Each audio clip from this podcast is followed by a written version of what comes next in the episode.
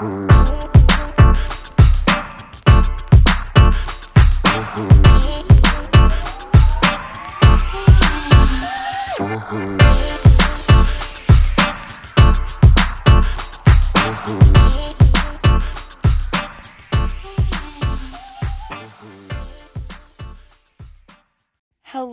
everybody. Welcome to um, lesson 21 release ceremony. This one is like stumping us all up, but guess what? It's fine. I've actually, y'all, I read this on the plane and I've read like, I don't know what lesson I'm technically on because I'm a couple ahead. But then, like, when I go to record these podcasts, I got to go right back to what I read that because I didn't record last week. And then, like, when I go to do TikToks, I'm way behind on TikTok. I'm like lesson 15. And then I really don't know what day the group is on. So, um, I'm really a great leader. no, we're all on this journey together, um, but separately. So it's okay if you're on a different day than I am. But like if you're listening to this, I'm assuming you're like on lesson 21 or like you want to listen to me talk. Um, which if you do, if that's the case, I'm sorry because like I lost my voice and half of like probably my soul in Puerto Rico. I lost myself this weekend. Just kidding. I had the best of my life, but I also lost my voice. So um yeah, I want to get straight into it. And when I get my voice back, we'll catch up. We'll catch up. I have some regularly scheduled interviews coming out. I also like fun fact i have been a guest on some podcasts um this week there's a podcast called the her podcast and it's um my friend holly she's so cool um she's funny she's funny we just literally met on the internet and just like and now i'm sending her screenshots like asking her advice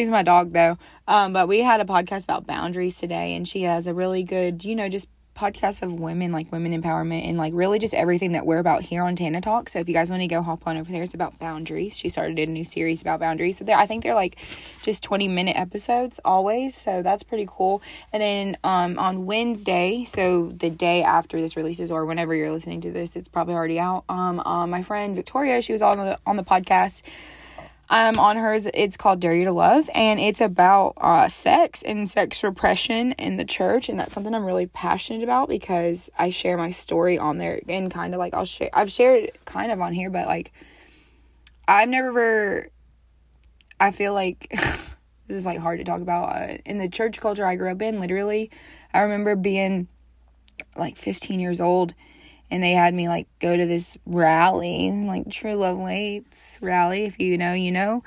Um, and sign a contract about like you're gonna save your virginity. And most Christians like literally thought that was so serious, or think that it. no, I. Re- no, they took that so serious. I was one of the Christians that was like, "What? Are they making a sign a contract for? That must mean that this is something cool. And kind of like the same thing, like my parents, I was raised super kind of strictish, I thought. And then it made me just want to be wild. So, like, they made me sign this contract about sex, and then it literally just opened up this whole realm of like, well, if it's if I'm not supposed to do it, let me just do it, and it kind of just distorted my whole view. And we get into that on her podcast, and I've never really publicly talked about some of that stuff, but that like in my heart and like what I'm trying to do with this podcast and that platform is like make a change in like the culture of church and stuff that, that I grew up in because um I always thought still low key sometimes do like oh my god you're gonna go to hell because like people are so judgmental and it's like I don't understand why you know these people like these Christians like that we're so judgmental but we all still like whatever. I'm getting onto a tangent, but go listen to her podcast. It's really good. I'm like telling you all my whole all my tea. Whatever. Skip through this. I'm sorry. I just missed talking, I guess. I'm sorry. Lesson 21. It's a release ceremony. This is kind of tripping us up a bit um in the group. I'm going to try to schedule something maybe where we could all do this together. I think over the Zoom call that I do on the weekend. I think this would be something neat to kind of do together. Um I know we're all separated and we're all doing this on our own journey, but I think this would be something maybe powerful. We could all burn a letter together. uh, burn one together. But um, push. Okay, that was like so silly. Anyway, the quote that it opens up with is maturity is a process of subtraction not addition and i think that that growing and when you go through the growing in the growth process like you have to subtract a lot but I think when you subtract and you cut things out and you go through that season of like cutting out and like release, you're doing yourself a service because you're you're subtracting essentially at first, but then it, it it opens up room for multiplication, not just addition. Like I feel like when you heal, like you your capacity to love multiplies. And so I love this opening just thought. And it says one of the pitfalls of being such a therapeutically savvy culture is that often we can see where our problems come from, but then use that knowledge as an excuse to avoid moving forward in life. For example, I don't do commitment well because my father left when I was four. While self awareness is a vital facet of transformation, insight alone does not guarantee change. And that is something that I wrote down because I think a lot of times at the beginning of this book, like self awareness is so key. But that's not enough. Like, you can't just be aware of a problem. Like, the first step is admitting it, yes, and realizing it's there. But that's not enough. You have to put it into action. And I think that this is a very, this lesson gets very beautiful in a way of like physically giving you a representation of things that you need to let go. Um, I love also it's that we become really attached to these things. And I think that's the that's where all of these lessons tie in together. It's like we get attached to our pain and to our past and to our stories and to our traumas. Like we get attached to it because that's all we know. That's all we can see is because it's all we know. When actually many of these things have been around so long that we become attached to them. We identify with them and that we're resentful for them, but it's actually just all we are giving life to. And it's kind of like this burdensome, attachments, is what the book says. Burdensome attachments that have thwarted the expression of love in our lives. In order to experience love, therefore, we need to release all that is not love from our life so that the possibility of deep relatedness, our natural birthright, can begin to manifest itself fluidly and effortlessly in our lives. And I think that's the that's the key. Like it's supposed to be effortless. We are love. We were created by love. From love, by love to be love to others. But we're just lacking in this it should be effortlessly. It says manifest itself fluidly fluidly and effortlessly.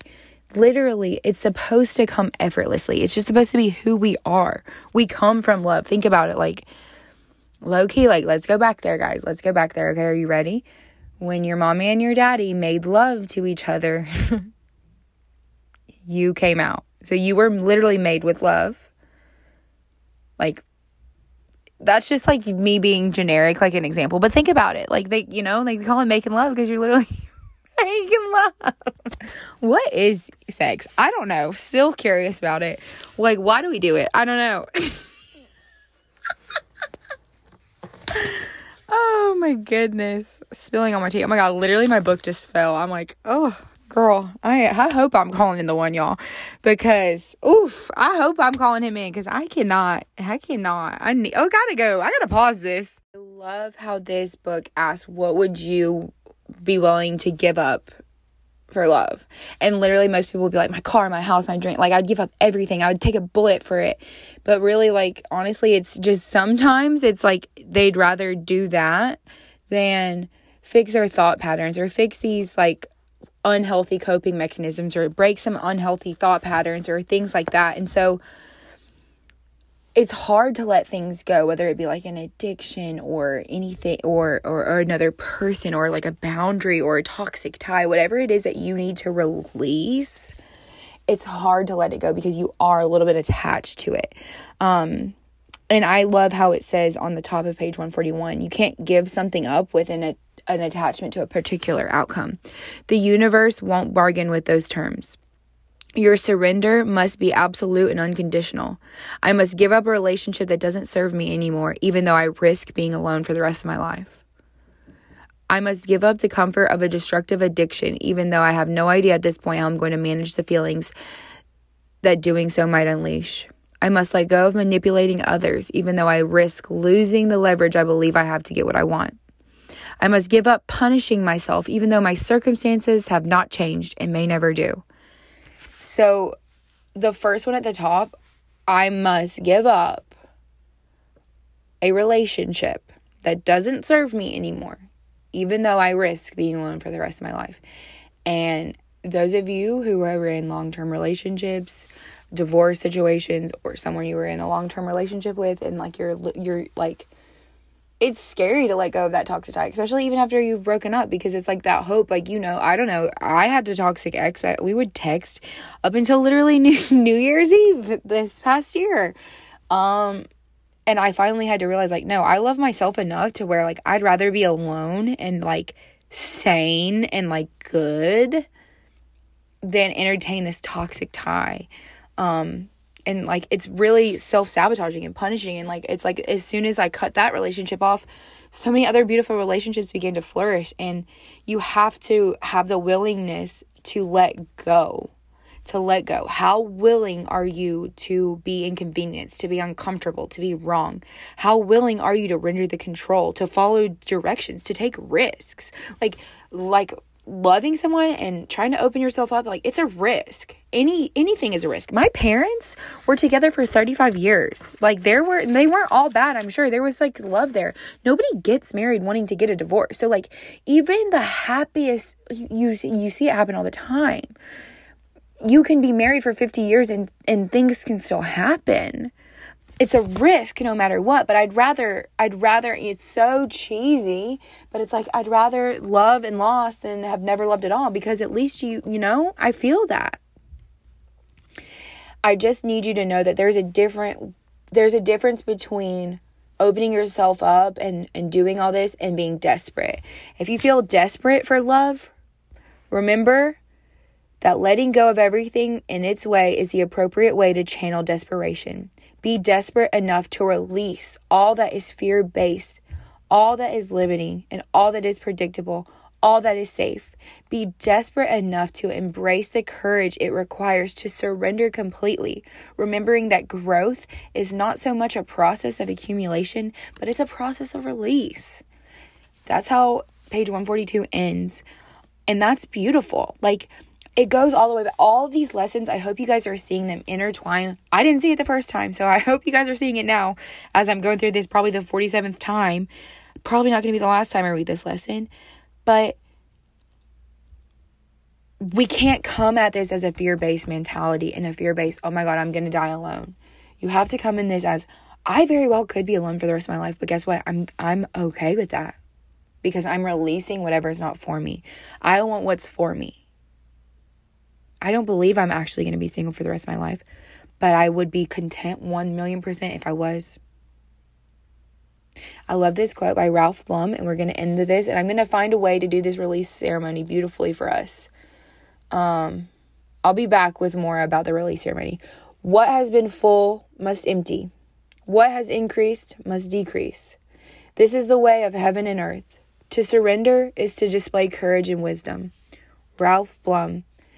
And that's hard because in our culture, it's not cool to to to cut people off and to be empty and to decrease and to give give away give away things. No.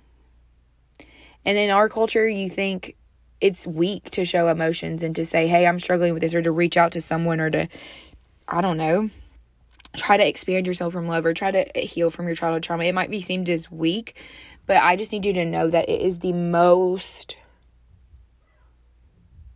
a beautiful thing. It should encourage you. I'm going to figure out a way to do the release ceremony. Um, I'm going to have more on that coming up soon. My voice is kind of going right now, so I'm going to go. But I love you guys. I mean it. This was lesson 21. You're doing better than you think you are. If you have a pulse, you have a purpose. Just remember that. I love you. Bye.